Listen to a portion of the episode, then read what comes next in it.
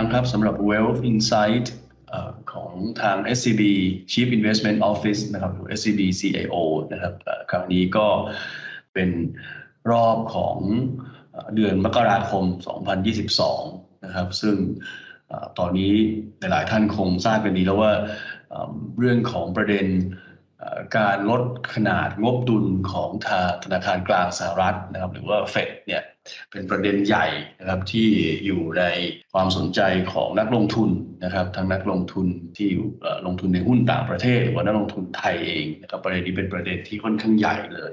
นะครับ แล้วก็ช่วงก่อนหน้านี้นะครับทาง SB 10ของเราก็มีการออกรายงานออกมานะครับที่เกี่ยวข้องกับเรื่องของการปรับพอร์ตอย่างไรนะครับเมื่อเฟดเริ่มพิจารณาการลดขนาดงบดุลนะครับ ซึ่งวันนี้ก็คงเป็นประเด็นหลักนะครับที่ ที่เราจะคุยกันในในรอบนี้ ผมขออนุญาตเล่าให้ฟังสั้นๆก่อนแล้วกันครับว่าการทำ balance sheet run off เนี่ยนะครับหรือว่า quantitative tightening เรียกสั้นๆว่า QT แล้วกันนะครับมันคืออะไร จริงๆ QT ก็คือสิ่งที่ตรงกันข้ามกับ quantitative easing หรือว่า QE นี่แหละนะครับเรา ทราบกันดีอยู่แล้วว่าในช่วงที่ผ่านมาเนี่ยนะครับช่วงวิกฤตโควิดเนี่ยธนาคารกลางหลาย ๆ ที่นะครับรวมทั้งธนาคารกลางสหรัฐเนี่ยก็เป็นธนาคารกลางที่มีการอัดฉีดสภาพคล่อง เข้ามาในระบบสูงมากในเรื่องของการเข้าไปซื้อสินทรัพย์ประเภทต่างๆ พันธบัตรของทางรัฐบาลสหรัฐเองนะครับหรือว่าตัว mortgage backed securities ที่เรียกว่า MBS พวกนี้นะครับก็เป็นหนึ่งในสินทรัพย์ที่เขาเข้าซื้อค่อนข้างเยอะ เพื่อจะอัดฉีดสภาพคล่องเข้ามาในระบบ ในช่วงที่มีวิกฤตโควิดนะครับแล้วก็มีการลดดอกเบี้ยนะครับลงไปสู่ระดับเกือบเกือบศูนย์เปอร์เซ็นต์ทีนี้พอถึงจุดที่ เขาเริ่มเห็นแล้วว่ามีสัญญาณการฟื้นตัวของเศรษฐกิจทั้งในแง่ของตัวตลาดแรงงาน แล้วก็กำลังซื้อนะครับในประเทศเขาเนี่ยฟื้นนะครับ แล้วก็ช่วงหลังเนี่ยมันมีเรื่องของเงินเฟอ้อเข้ามานะครับ ซึ่งเป็นตัวเลขที่ เร่งสูงขึ้นเรื่อยๆนะครับทำให้ความสนใจนะครับของตลาดของประชาชนเอง หรือว่ารัฐบาลสหรัฐเนี่ยก็พุ่งมาที่เรื่องเงินเฟ้อนะครับเฟดเองจากที่เคยบอกตลาดว่าเงินเฟ้อเป็นปัจจัยชั่วคราวนะครับตอนนี้ประธานเฟดนะครับคุณเจพาวเนี่ยแกก็บอกว่าตอนนี้ไม่ใช่ละเรื่องของเงินเฟ้อจะเป็นประเด็นหลักเลยนะครับที่จะได้รับความสนใจแล้วก็รับการจัดการจากเฟด นะครับเฟดก็เปลี่ยนท่าทีค่อนข้างชัดเจนนะครับเพราะฉะนั้นเรื่องของนโยบายการเงินนะครับ หลังจากที่มันมีการผ่อนคลายมามาก ๆนะครับ ตอนนี้เขาก็เริ่มที่จะทำให้มันตึงตัวมากขึ้นนะครับ ซึ่งจริง ๆ เรื่องของการทำนโยบายการเงินตึงตัวเนี่ยไม่ใช่เรื่องที่ใหม่นะครับเฟดมีการส่งสัญญาณมาสักระยะหนึ่งแล้วนะครับช่วงปลายปีนะครับเพียงแต่ว่าตลาดคิดว่าเฟดคงทำ นะครับ QE เนี่ยนะครับจบลงนะครับในช่วงเดือนมีนาคมปีนี้ QE taper เนี่ยนะครับจบลงภายในมีนาคมปีนี้นะฮะแล้วก็จะเริ่มขึ้นดอกเบี้ยนะครับ เรื่องประเด็นของ QT เนี่ยหรือว่า quantitative tightening เนี่ยเป็นเรื่องที่ตลาดคาดว่าจะเริ่มคุยกัน เริ่มคุยกันนะเริ่มคุยกันในกลางปี แล้วก็ทำจริงๆก็คงเป็นช่วงปลายปี แต่ว่า สิ่งที่เกิดขึ้นก็คือว่าในการประชุมของเฟดเดือนธันวาเนี่ยในตัว statement นะครับหรือว่ารายงานการประชุมอย่างย่อเนี่ยเขาก็ไม่ได้มีการแตะประเด็นเรื่องของ QT มากนะครับก็พูดถึงประเด็นเรื่องว่าโอเค QE taper น่าจะจบต้นปีนะครับแล้วก็คงเริ่มมีการขึ้นดอกเบี้ยตลาด ก็คิดว่าเฟดน่าจะขึ้นดอกเบี้ยประมาณสัก 3 ครั้งนะครับตามที่ดอทพลอตซึ่งเป็น forecast ของเฟดเป็นประมาณการการขึ้นดอกเบี้ยของเฟด แต่ว่าพอมีการเปิดเผยรายละเอียดการประชุมอย่างละเอียดเนี่ยนะครับเมื่อต้นเดือนมกรานะครับก็จะเป็นวันช่วงวันที่ 4 วันที่ 5 บ้านเราเนี่ยนะฮะปรากฏว่ามีการพูดถึงการอยากจะทำ QT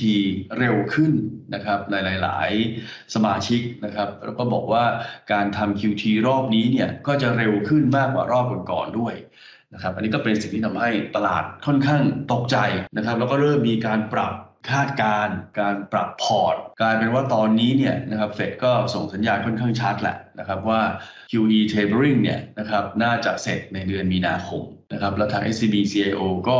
ประเมินว่าการขึ้นดอกเบี้ยเนี่ยน่าจะเกิดในการประชุมเดือนมีนาคมเลยนะครับวันที่ 15-16 นะครับแล้วปีนี้เนี่ยก็น่าจะขึ้นดอกเบี้ยประมาณ 3 ครั้ง แต่ต้องเรียนว่าหลาย ๆ ที่หลาย ๆ ที่เนี่ยก็เริ่มมีการมองว่าจะขึ้น 4 ครั้งนะครับเพราะฉะนั้นการขึ้นดอกเบี้ยเนี่ยจริงๆตลาดก็ก็ก็คงรับรู้แล้วล่ะนะครับเพียงแต่ว่าจะขึ้น 3 ครั้งหรือ 4 ครั้งเท่านั้นเอง สิ่งที่เป็นโฟกัสของตลาดตอนนี้ก็คือว่า ก่อนจะไปถึงเดือนมีนาคมเนี่ยนะครับในเดือนมกราคมเนี่ยจะมีการประชุมวันที่ 25-26 ก็คืออาทิตย์หน้านี้แล้วนะครับอาทิตย์หน้านี้แล้ว เราอัดพอดแคสต์กันเนี่ยวันนี้วันอาทิตย์ที่ 23 เดี๋ยวช่วง 25-26 เนี่ยก็จะทราบแล้วว่าจะมี รายละเอียดของ QT อย่างไรนะครับ อันนี้เป็นสิ่งที่ตลาดโฟกัสเลยว่าเขาจะดูดสภาพคล่องออกมาเนี่ยนะครับเป็นยังไงทาง SB ซีโลองประเมินดูนะครับ ถ้าใช้ตัวอย่างจากรอบการทำ QT ปี 2017 ถึง 2019 มาดูเนี่ยนะครับ ถ้าเปรียบเทียบกันเนี่ยก็ต้องเรียนว่ารอบนี้เนี่ยนะครับ น่าจะมีการทำ QT เร็วกว่ารอบที่แล้ว นะครับ เพราะว่าอย่างที่เรียนนะครับตัวเศรษฐกิจเนี่ยมันฟื้นขึ้นค่อนข้างเร็วนะครับจนกระทั่งเงินเฟ้อเนี่ยมาเร็วกว่า ในขณะที่รอบปี 2017 ถึง 2019 เนี่ยเศรษฐกิจฟื้นช้านะครับแล้วเงินเฟ้อก็ไม่ค่อยมาเท่าไหร่นะครับถ้าเราไปย้อนกันดูเนี่ย ช่วง 4-5 ปีที่ผ่านมารวมถึงช่วง 2017-2019 ด้วยเนี่ยปัญหาเรื่องเงินเฟ้อคือเงินเฟ้อต่ำเกินไปใช่ไหมครับตอนนี้เราเป็นปัญหาเรื่องเงินเฟ้อสูงเกินไป เพราะฉะนั้นการทำเรื่องของนโยบายการเงินที่ตึงตัวเนี่ยมันก็เลยเร็วขึ้น สิ่งที่เราประเมินก็คือว่ามาลานชีตเนี่ยนะครับของเฟดเนี่ยจะเริ่มลดลงนะครับในปีนี้เลยนะครับแล้วก็ทยอยลดลงเรื่อยๆ ในช่วง2-3ปีข้างหน้าเนี่ยนะครับคงเป็นช่วงที่ balance sheet ของเฟดลดลง แต่ถามว่าพอ 3 ปีผ่านไป มันมีโอกาสที่ balance sheet มันจะลงมากจนกระทั่งสภาพคล่องหายไปเยอะไหม สิ่งที่เราประเมินตอนนี้ก็คือว่าถ้าเทียบกับก่อนมีโควิดเนี่ย balance sheet ของเฟดเนี่ยนะครับอยู่ที่ประมาณสัก 4.2 ล้านล้านเหรียญสหรัฐ วันนี้เราอยู่ที่ 8.8 นะจริงๆ balance sheet มันขยายขึ้นมาเร็วแล้วก็เยอะมากในช่วงแค่ 2 ปีเนี่ยนะครับ balance sheet ขยายเรียกว่าเกิน 2 เท่าด้วยซ้ำนะครับเพราะฉะนั้นการลดเนี่ยมันก็คงเร็วกว่ารอบที่แล้วแหละนะครับแต่นี้ถ้าลดลงไปนะครับในช่วง 3 ปีข้างหน้าเนี่ยตอนนี้เราประเมินว่าจากประมาณสัก 8.8 ล้านล้านเหรียญสหรัฐเนี่ยปลายปี 2024 เนี่ยเราน่าจะเห็นที่ประมาณ 7 ล้านล้านเหรียญสหรัฐนะครับซึ่งก็ยังสูงกว่าในช่วงก่อนมีโควิดค่อนข้างมาก แต่แน่นอนระหว่างนี้จะมีการขึ้นดอกเบี้ยด้วยนะครับการขึ้นดอกเบี้ยของเฟดแล้วก็บอกว่าจะมีการขึ้นต่อเนื่องนะครับในช่วง 3 ปีข้างหน้าเนี่ยตอนนี้จากดอทพลอตเนี่ยเฟดบอกว่าขึ้นปี 2022 2023 2024เนี่ย332นะครับคือ 2022 ขึ้น 3 ครั้ง 2023 ขึ้น 3 ครั้ง แล้วก็ 2024 ขึ้น 2 ครั้ง นะครับ ดอกเบี้ยก็จะขยับขึ้นเรื่อย ก็เกือบๆไปเท่ากับช่วงที่มีการขึ้นดอกเบี้ยรอบที่แล้วนะครับแต่ยังต่ำกว่าเล็กน้อยนะครับแต่ว่าสปีดในการขึ้นเนี่ยคนค่อนข้างเร็วนะครับก็ขึ้นปุ๊บเนี่ยขึ้น 3 ครั้งเลย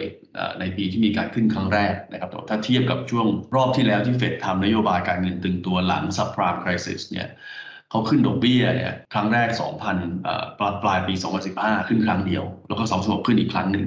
นะครับเป็นการขึ้นที่ช้ากว่าแต่รอบนี้เนี่ยอย่างที่เรียนนะถ้าเราดูตัวเลขหลายๆอันเนี่ยเศรษฐกิจมันฟื้นเยอะนะครับตัวของ GDP growth ตอนนี้ก็ฟื้นแล้วนะครับอัตราการว่างงานตอนนี้ก็เข้าใกล้ช่วงก่อนมีโควิดแล้วนะครับเพราะฉะนั้น บวกกับเงินเฟอ้อที่มันเร่งตัวเข้ามาแรงด้วยเนี่ยเรื่องของการทำนโยบายการเงินที่ตึงตัวเนี่ยมันก็ต้องเร็วขึ้นนะครับ แต่ว่าถามว่าโอ้เขาจะดูสภาพคล่องกลับหมดเลยไหมเมื่อเทียบกับช่วงก่อนมีโควิด ก็ก็คงไม่ขนาดนั้นนะฮะแล้วก็รูปแบบการทำนโยบายของธนาคารกลางหลัก ๆ ในช่วงหลังรวมทั้งเฟดด้วยเนี่ยก็จะเห็นว่าเขาก็จะพยายามสื่อสารให้เราทราบนะครับ แล้วก็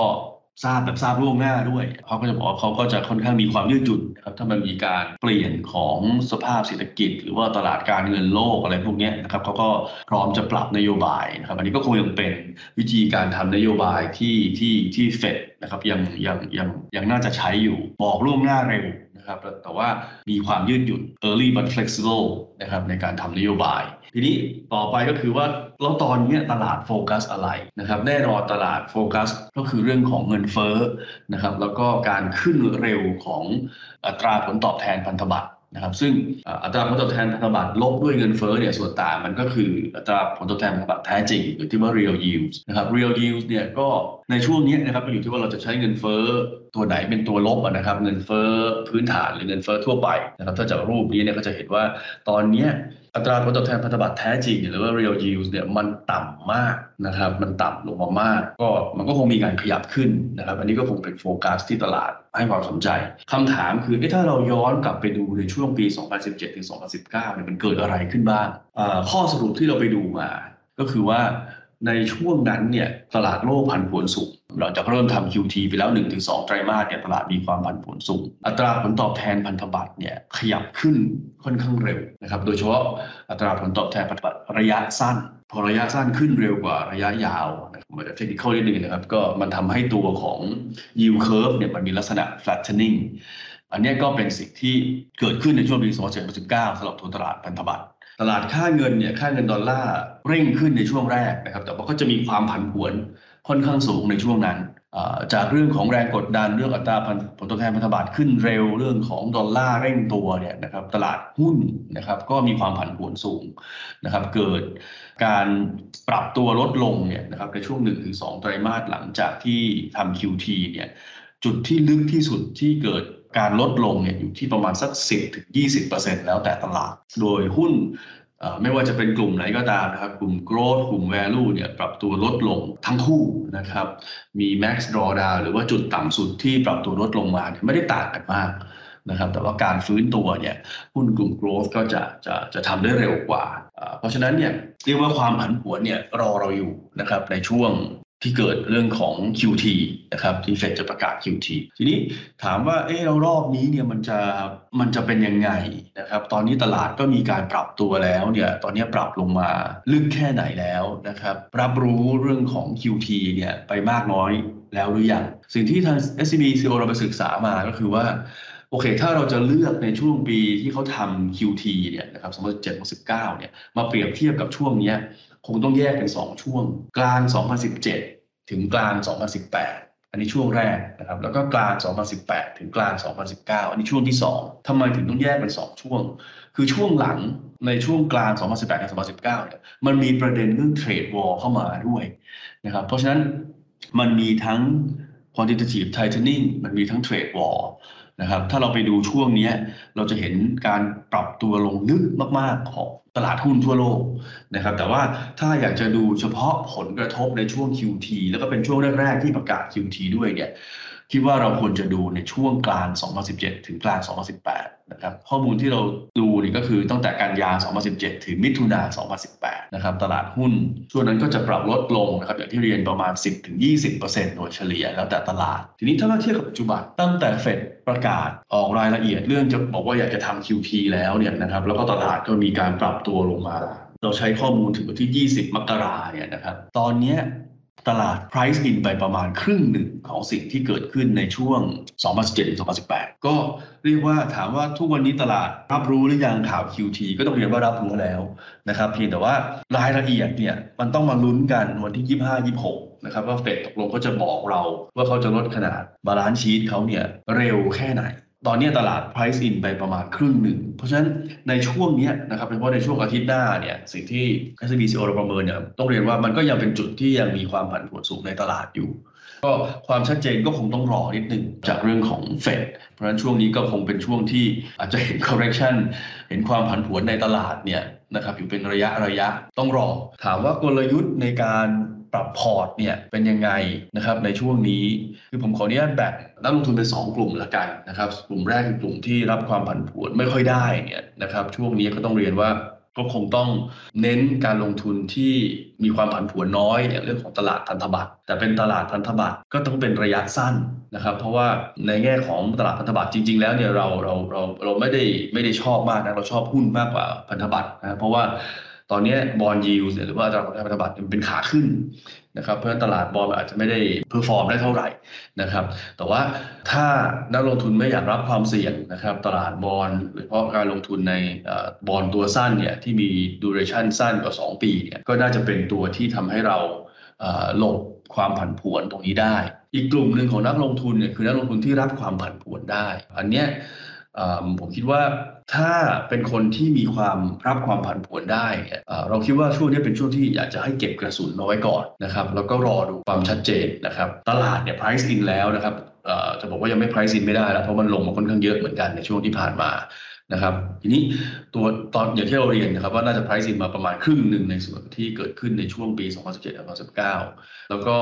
หลังจากนี้เนี่ยนะครับเราคิดว่าพอมันมีเรื่องของความชัดเจนแล้วเนี่ยนะครับตลาดเกิด correction เกิดขึ้นแล้วเนี่ย ตอนนี้ก็เป็นจังหวะที่จะเข้ามาสะสมแล้ว ซึ่งทาง SCB เราจะ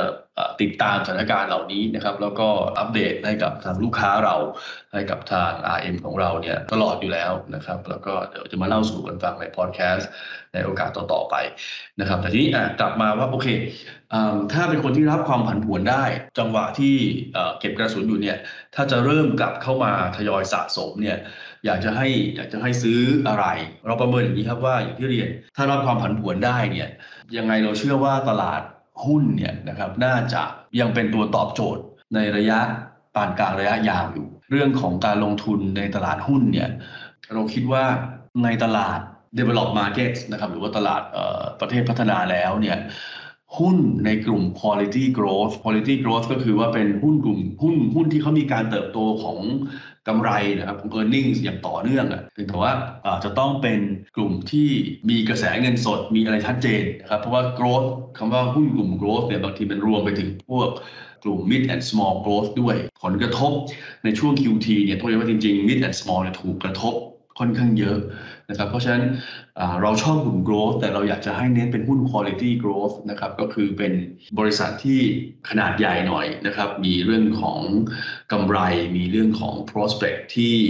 เกิดขึ้นในอนาคตเกี่ยวกับเรื่องของกำไรเรื่องของรายได้ที่ชัดเจนหน่อย นะครับอันนี้ก็คงเป็นกลุ่มที่เราชอบที่สุดนะครับเราคิดว่าเขาถูกกระทบนะครับเพียงแต่ว่าการกลับมาของเขาเนี่ยมันเร็วกว่ากลุ่มอื่นๆนะครับแล้วก็ในท้ายที่สุดเนี่ยนะครับพอตลาด price in เรื่องของการเกิด QT เรื่องของ bond yield ที่วิ่งขึ้นมาแล้วเนี่ยเราเชื่อว่า e a r n i n g จะเป็นตัวที่จะตอบโจทย์ จะเป็นตัวที่คามดาวตลาดนะครับเพราะฉะนั้น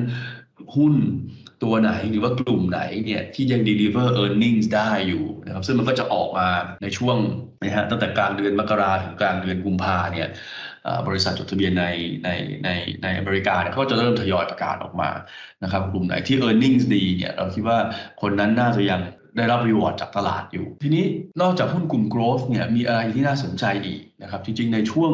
ข้างหน้าเนี่ยนะครับก็ต้องเรียนว่า หุ้นกลุ่ม value นะครับก็เป็นอีกกลุ่มหนึ่งที่ที่มีความน่าสนใจนะครับจริงๆ สัดส่วนในการลงทุนระหว่าง growth กับ value เนี่ยเราอาจจะชอบ growth มากกว่า ชอบ quality quality growth มากกว่า แต่ว่ากลุ่มการมีกลุ่ม value ไว้ติดพอร์ตเนี่ยก็เป็นตัวที่จะเข้ามาช่วย hedge ในเรื่องของตัวเงินเฟ้อนะครับแล้วก็จะได้ประโยชน์จากเรื่องของ yield curve ตัว bond yield ที่ที่ที่มันขยับขึ้นด้วยนะครับเพราะฉะนั้นตอนนี้เรามองสัดส่วน growth กับ value เนี่ยประมาณ 60-40ในตลาด ค่าเงินรวมถึงหุ้น EM เนี่ยนะครับสิ่งที่เราประเมินอย่างที่เรียนนะครับว่าดอลลาร์เนี่ยมันจะเร่งตัวในช่วงแรกที่มีการทำ QT นะครับเพราะฉะนั้นกลุ่มหุ้น EM เนี่ยนะครับนอกจากเรื่องของผลกระทบจากเรื่องของตัว flows ต่างๆ อาจจะมี outflows ออกจากกลุ่มประเทศ EM ความกดดันจากเรื่องของค่าเงินนะครับก็จะเป็นอีกปัจจัยหนึ่งที่มานะครับเพราะฉะนั้น EM ที่มี ดุลบัญชีเดินสะพัดที่เกินดุลต่อเนื่องเนี่ยนะครับก็จะได้รับผลกระทบเกี่ยวกับประเด็นนี้น้อยหน่อยนะครับซึ่งเวียดนามเนี่ยก็เป็นอีกประเทศหนึ่งนะครับที่เรายังชอบอยู่ แล้วก็คิดว่าเรื่องของการเกินดุลบัญชีเดินสะพัดนะครับการเติบโตของภาคส่งออก แล้วก็ FDI ที่เข้ามาในประเทศของเขาเนี่ยมันยังจะช่วยให้เขา จัดการเรื่องผลกระทบจาก QT ได้ สิ่งที่เราแนะนำหลีกเลี่ยงนะครับคือการลงทุนในทองคำนะครับเพราะเราคิดว่า real yield เนี่ยเราจะขยับขึ้นนะครับแล้วก็ดอลลาร์ก็มีแนวโน้มแข็งค่าขึ้นด้วยนะครับซึ่งไม่ใช่ 2 ปัจจัยที่ที่ที่ดีต่อราคาทองคำนักนะครับ ก็ตอนนี้ก็เลยหลีกเลี่ยงทองคำก่อน โดยรวมๆนะครับคิดว่าภาพของ asset allocation strategy ของทาง SCB CEO ในเดือนนี้อย่างที่เรียนว่าคงเป็นเดือนที่ในช่วงนี้นะครับ กลางกลางมกราถึงกลางกุมภาเนี่ยเป็นช่วงที่ตลาดมีความผันผวนค่อนข้างสูงนะครับ แต่ว่าถ้าเป็นนักลงทุนที่รับความผันผวนได้เนี่ยเราก็อยากจะให้ลองจับจังหวะดูนะครับ แล้วก็จังหวะที่เกิด correction ช่วงนี้น่าจะเป็นโอกาสที่ทำให้เรากลับเข้ามาสะสมหุ้นเพิ่มเติมในพอร์ตต่อได้ ก็วันนี้คงมีประมาณนี้นะครับ แล้วก็ถ้ามีอะไรเพิ่มเติมนะครับ เกี่ยวกับประเด็นของเฟดเนี่ยนะครับอยากจะติดตามเนี่ยก็อาจจะฝากติดตามผลงานของ SCB CAO นะครับผ่านช่องทางอื่นๆนะครับที่มันมีความถี่เร็วกว่านี้ก็คือพอดแคสต์ที่เราทำเดือนละครั้งนะฮะหรือว่าติดต่อกับ IM ของเราได้ เราก็จะมีการอัปเดตเรื่องของประเด็นการวิเคราะห์ที่เกี่ยวข้องกับการลงทุนอย่างต่อเนื่องอยู่แล้วนะครับสำหรับวันนี้ก็ขอบคุณมากครับ สวัสดีครับ